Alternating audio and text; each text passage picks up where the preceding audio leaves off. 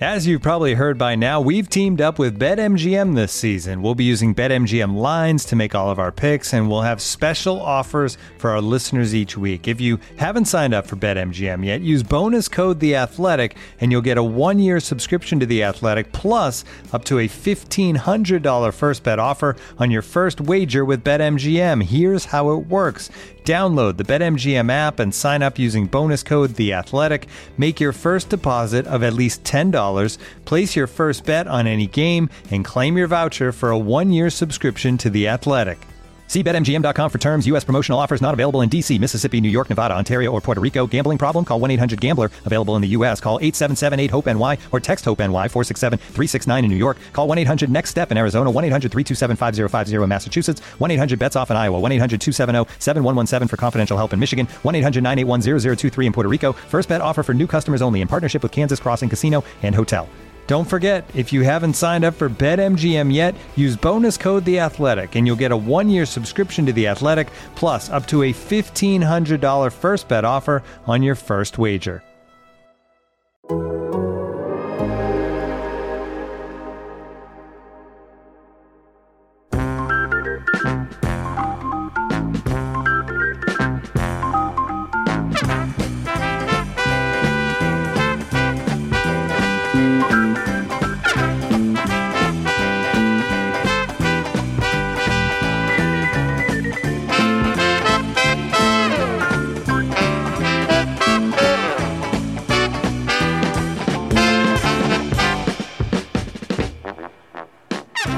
Hey, folks, welcome into On to Waveland. It's the Cubs podcast here at The Athletic. I'm Brett Taylor, joined by Sahadev Sharma and Patrick Mooney.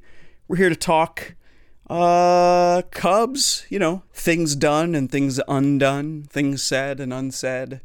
Uh, very dramatic, very dramatic episode of On to Waveland. Who got the rose? Who didn't get a rose? Um, so obviously, we are recording this. Uh, it's Friday after the deadline, so it's a few days after the trade deadline. And I got to tell you, when I was thinking about our recording schedule and looking ahead to the deadline, uh, my brain wasn't there when the deadline itself was happening because you're you're so caught up in the moment. But uh, when I was thinking in advance, I was like, oh man, it's kind of a bummer that we're not going to be recording until so you know we're recording right before the deadline and then kind of after it by a bit. We won't really you know, things will be sort of stale by the time we're digging into it.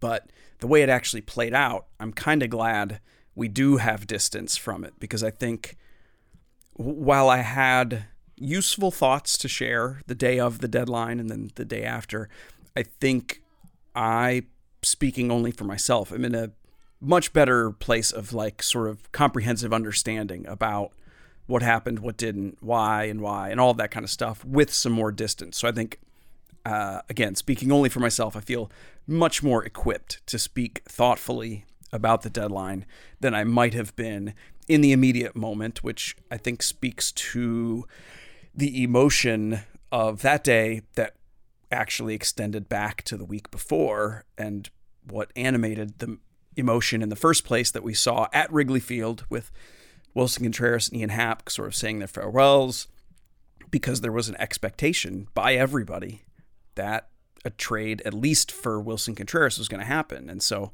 you know, it almost was a bookend to it that you had hugs that he was staying. So that's that's the big news in the Cubs world this week. And you know, I hate to set it up so generically for you guys, but you know, let's just talk a bit about what it means that uh, trade didn't happen, why it didn't happen, and then what what that uh, yields going forward.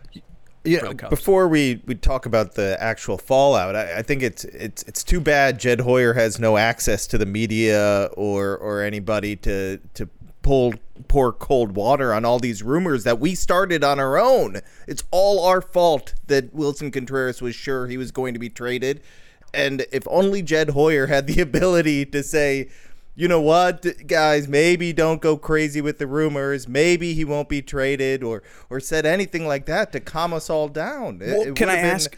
It, what? It's too bad. well, what would be the downside of that? Like, I, because I, I did try to think.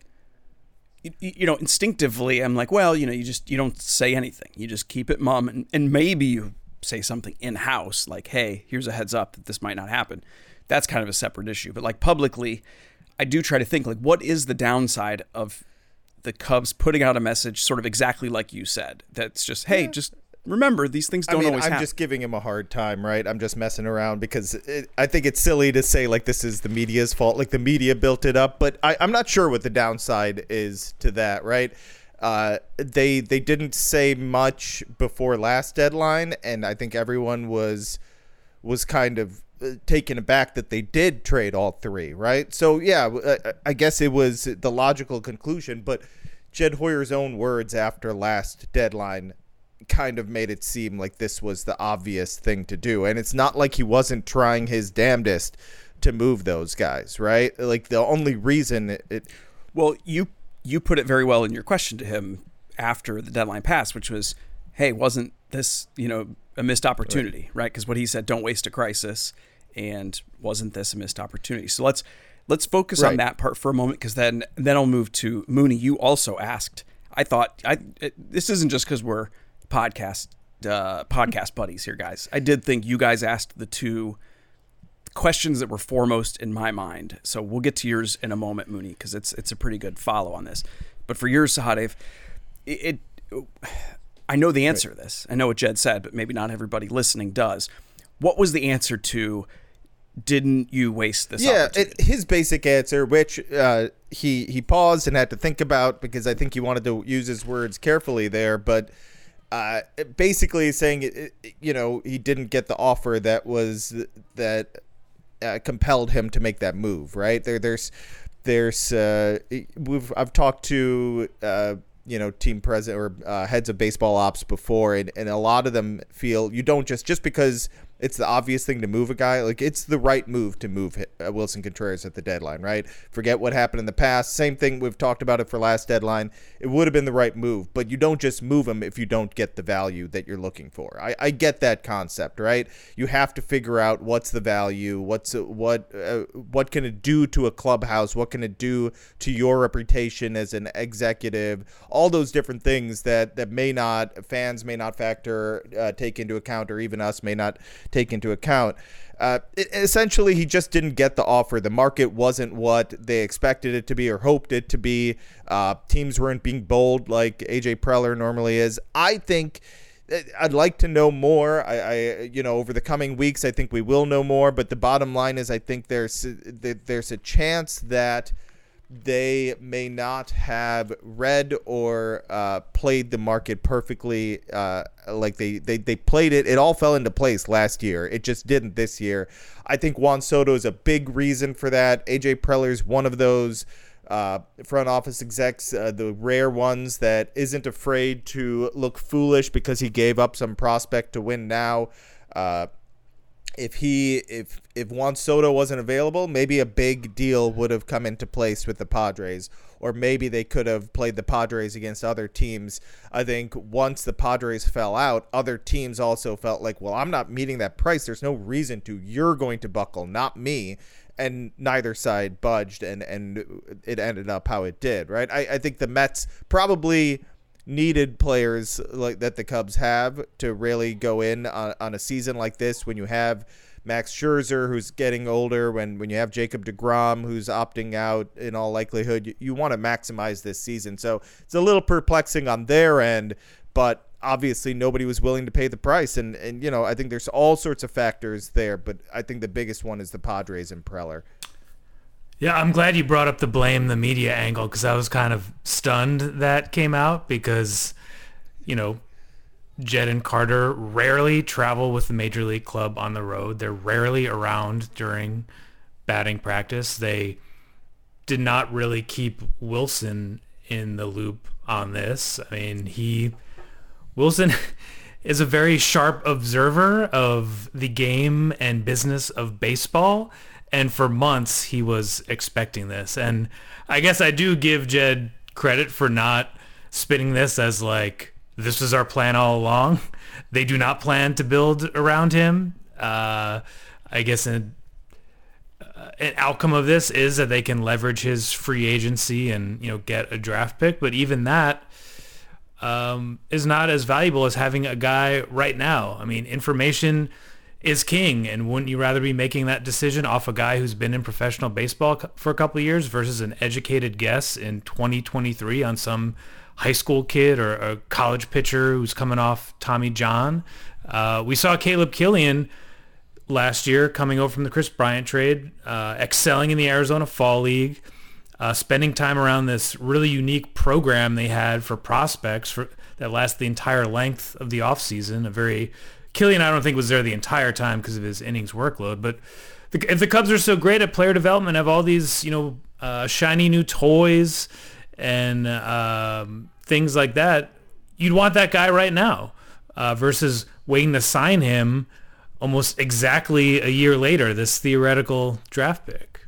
Well, to add to that, here's a concern that I may not have had before the deadline, but certainly the way it played out, I think I just think people are not being realistic if they don't raise this as a concern.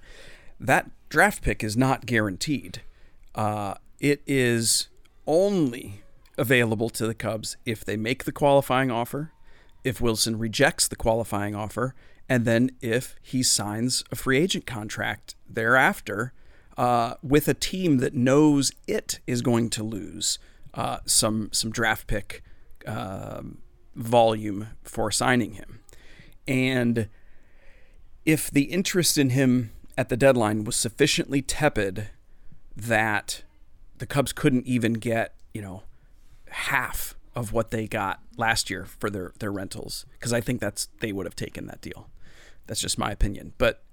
Uh, if they couldn't even get that, that signals a market that was not bluffing when the word was circulating about the concerns about him as a catcher. That tells me that's very legitimate. Now it's it's a little bit different in the middle of the season than in the offseason. Get that. Right. Totally grant that. But I mean, we've seen catchers traded in season. And even if it depresses the value a little bit, there would have been an acceptable offer if if the interest was as high as we thought. And so then you look ahead and you're like, isn't there a chance that if the Cubs make that qualifying offer, now this is predicated on health the rest of the way, typical performance the rest of the way, et cetera, et cetera. If the Cubs make that qualifying offer, eh, you know, isn't there a chance that in that intervening seven days that Contreras and his agent read the market and they're like, man, you're at risk of being one of those guys who gets crushed by the qualifying offer? Because uh, didn't we just learn last offseason that the Cubs valued remember when we were talking about this, and I don't know, if, it might have been one of you guys that reported it. it might have been you, Mooney, that the Cubs valued the loss of their second round pick and the pool money right. and the IFA money at about $20 million. Now, imagine if like market rate on Willson Contreras is 60 million guarantee, you know, little little more or around the Yasmani Grandal contract. If he just gets hit with 20 million dollar ding, I mean, I don't know, guys. There's a chance that he and his agent look at the market and say, maybe accepting that qualifying offer is our best move. So I did not I'm I'm not saying I'm dismissive of the whole thing about like, well, the the qualifying offer created a floor uh, for that we needed to exceed in trade. Uh, I just think I think there might have to be a little more creativity on the part of the Cubs and maybe Willson Contreras' camp to figure out what actually is the best path forward now. I think things changed a lot. I completely agree with the, what you said there. I think uh, there's a segment of Cub fans that uh, understandably love Willson Contreras and refuse to accept that he's a flawed catcher. And the way the game is going, you don't spend 25 million a year on a 30-year-old catcher that's not elite defensively. You may not even do that with one that's elite defensively because it's just it, it's a lot of money to invest in that position. Is it do you are teams straying away from offense upside catchers? No, not if you're on a rookie deal. It's great to draft a guy like that. It's great to develop a guy like that. It's great to have a guy like that in your system. But very few of the best teams in baseball are paying that. And go look at the ones that are paid. JT Realmuto, Yasmani Grandal, uh, Sal Perez. How are they doing offensively, and how's the wear and tear affecting their defense? Uh, so it's it, it's not it's just uh, as much as Willson Contreras may be valued offensively, he's not the direction the game is going uh, for catching defensively. Now, if you're talking about a one year deal for whatever that is at the qualifying offer, and he ends up a Cub next year, that he ends up taking that, is that a bad scenario really for the Cubs if you're hoping for them to win in 2023? I mean, it, it, yes, we're we're seeing that he wasn't valued at the deadline. That's really that's not ideal for the Cubs. Uh, it, he wasn't valued at least how they valued him, what they wanted in return, right? And that wasn't ideal for what they're trying to do.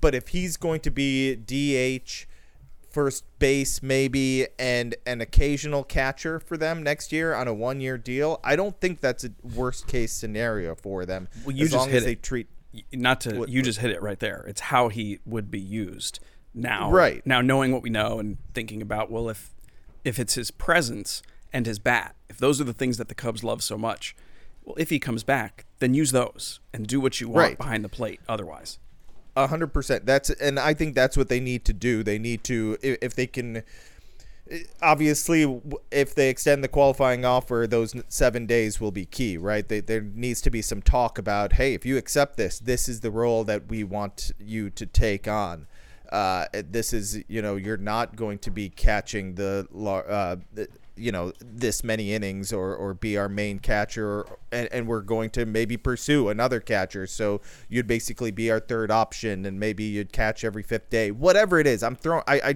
I don't know what their plans are. There, there's a lot to play out here. I'm just saying that they it's clear that he's not a great defensive catcher. So to just to just put him in that role and say pay the guy and give him 5 years uh, because he's a great offensive catcher. It's just not how the game works anymore. Uh, that's not to say he he's not a great offensive player and wouldn't be valuable to this team if if given a certain role.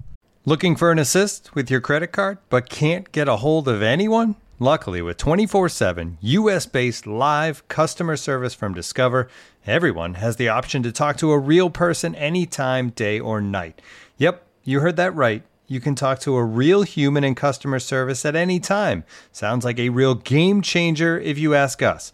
Make the right call and get the service you deserve with Discover. Limitations apply. See terms at discover.com/slash credit card. And now, two pigeons bemoaning the fact you can stream DirecTV satellite free. DirecTV gives you access to apps like Netflix and live sports right next to each other. I don't get it. Let me put it in pigeon terms. It's like that one amazing dumpster with the old fruits and cardboard all in one place. How am I supposed to keep up with illustrative metaphors when you are making me so hungry? Get live TV and streaming apps together without a satellite. Visit directv.com. Requires high-speed internet-connected Gemini device and separate paid subscription to watch Netflix on DirecTV. Terms and restrictions apply.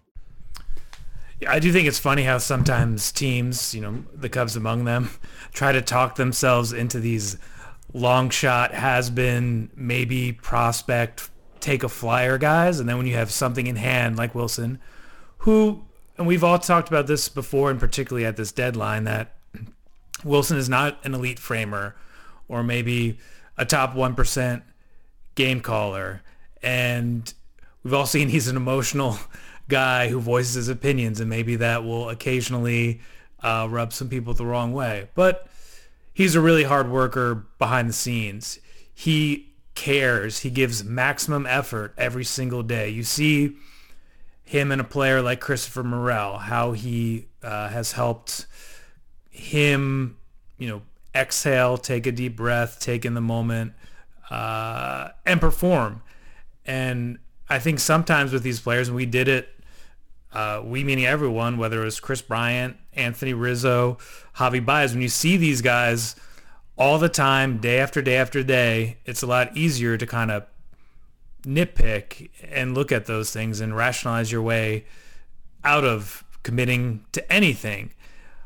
But when you look across the game, like how many good two-way catchers exist. I mean, there's a handful maybe. Can you count them on one hand? I mean, like this is a really rare talent the Cubs have, and you know, I'm with you guys. I think it wouldn't be a bad outcome, strangely, if he does come back as this kind of hybrid, versatile player, and they'll give themselves this, you know, it'll probably be a wider path to the postseason next year than they gave themselves this year, but it still won't will be somewhat narrow. And we do this dance again with Willson uh, next year. Should he take the qualifying offer, or they take a step back here and try and uh, work on that long term deal, taking all these factors into account, and that certainly wasn't what they planned when they woke up on August 2nd, but here we are, and they're going to have to uh, adapt. Yeah, they. Um, it is. It would be funny to know at what point in that process, as everything was meshing together, because we know we know there was a relate some relationship between what was happening with the Padres and Soto, and the Mets and the bullpen moves and the Red Sox making decisions, yay or nay. You just wonder at what point the Cubs front office knew we're not going to be able to do our uh, best laid plans. And uh, they too are probably running through all of these scenarios that we're talking about now. And so, you know, for now, it uh, just behooves everyone that Willson Contreras feels better, feels more settled. He certainly looked happy and strong in St. Louis. Um, let's talk a bit about the deals the Cubs did make. So they dealt uh, from the bullpen as expected. Uh, maybe one more guy than was expected. Scott Effross going to the Yankees for Hayden Wesneski, a, a true starting pitching prospect.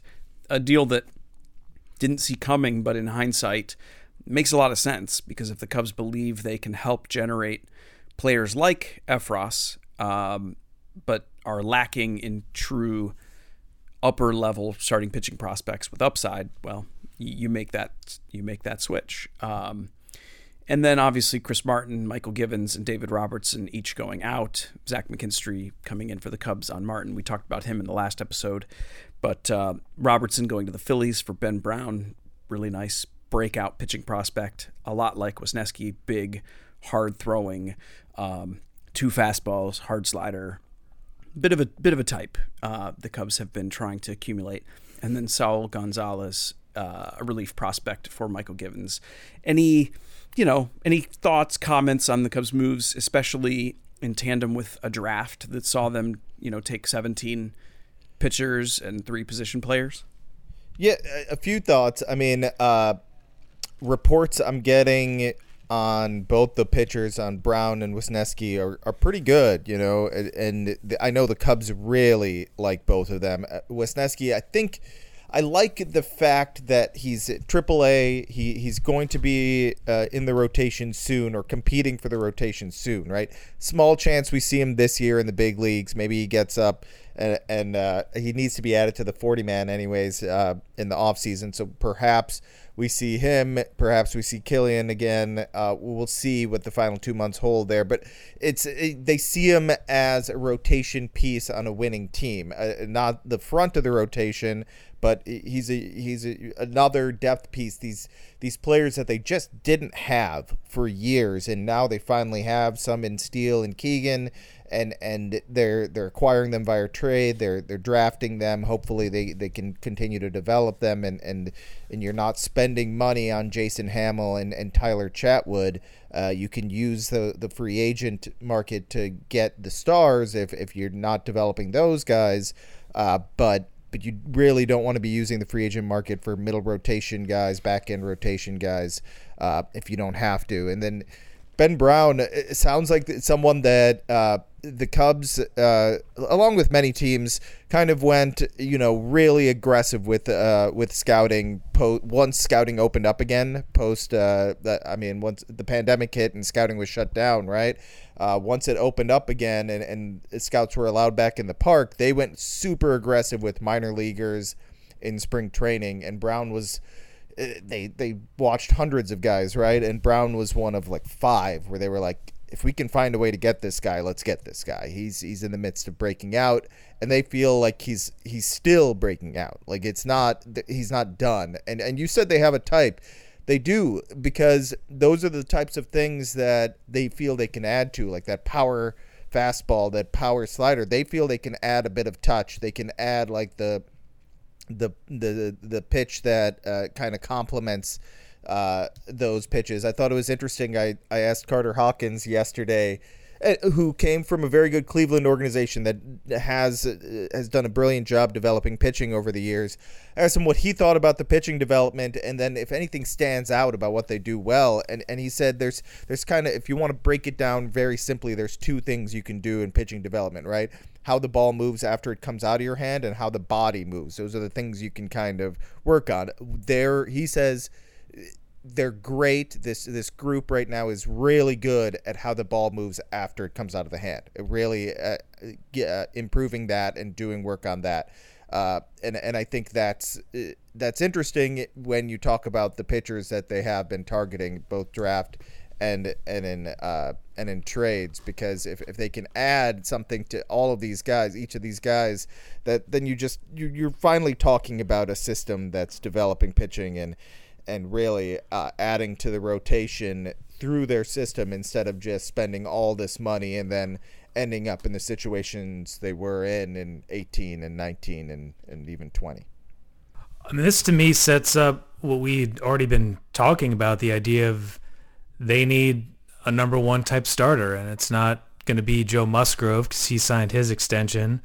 Uh, and maybe I'm reaching too much here, but I did wonder if the comp pick you'd get with Willson signing elsewhere would help you stomach uh, the draft pick you'd have to give up and the bonus pool money to sign someone like Carlos Rodon, right? I mean, or Jacob Degrom, or, J- or Jacob. why? Why not? You know, I mean, or both. yeah. I mean, why stop there? And then maybe trade all your all these guys you've acquired for one year of Ohtani, and then you're all set. Oh, oh, you're getting uh, bread all I don't know bothered. if I can. Fi- I don't know if I can finish this podcast, guys. Oh God. But I will give a shout out to our colleague Tim Britton, who wrote about the Mets as we're kind of, you know, looking back on the deadline here. He led with uh, Theo Epstein's, you know, line of "If not now, when?"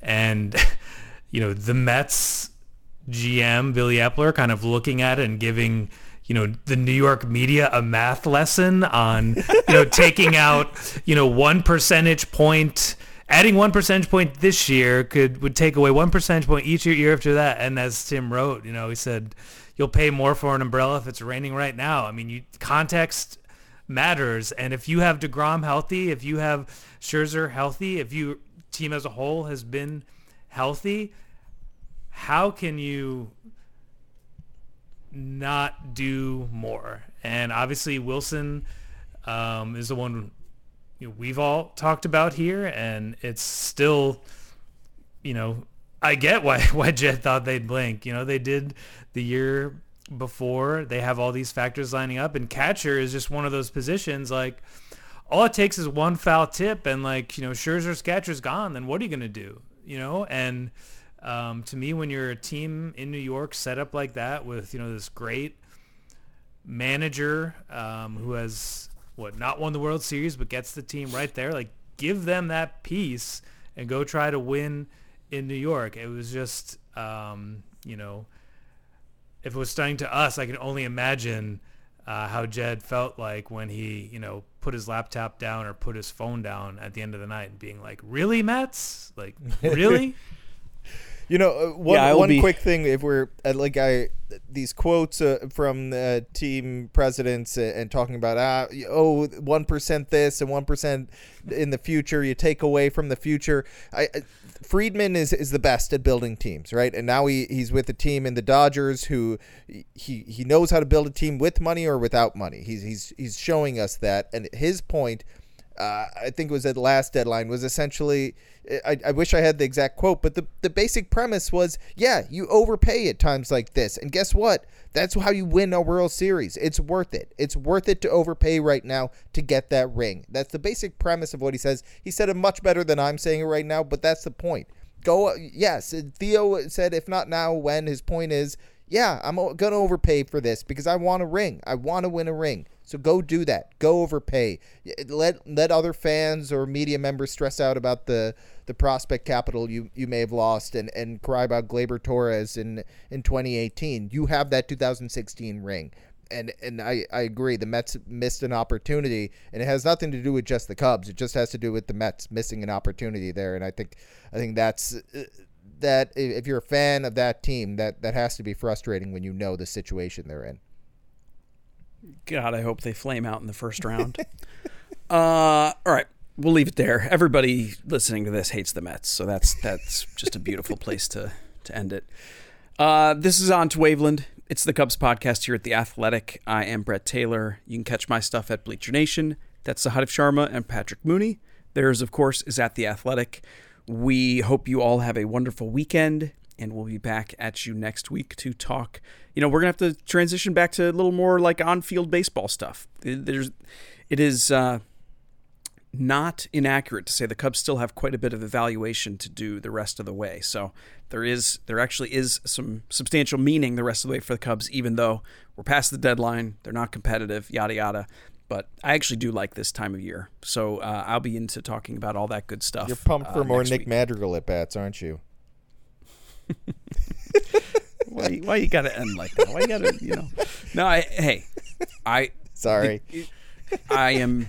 I would not. He's already hurting from the Hosmer trade possibility evaporating right in front of his eyes. You know, he had his Hosmer Cubs jersey ready to go in the no, cart. it's it's Padres prospect jersey. That's that was what was on the on the back. It's like kicking But, him when uh, he's yeah. down, Sadik. Come on. No, I mean, I think all I would say to that is it is probably useful for the Cubs to get a lot of at bats for Nick Madrigal the rest of the way and have some additional information. Uh, yeah. I I think it would have been fine if he were still at Iowa getting those at bats and getting settled in, but we'll just we'll let the Cubs do as they will, and we'll talk about it next week uh, after he is on a six or seven game hitting streak without question. So you all take care and uh, goodbye.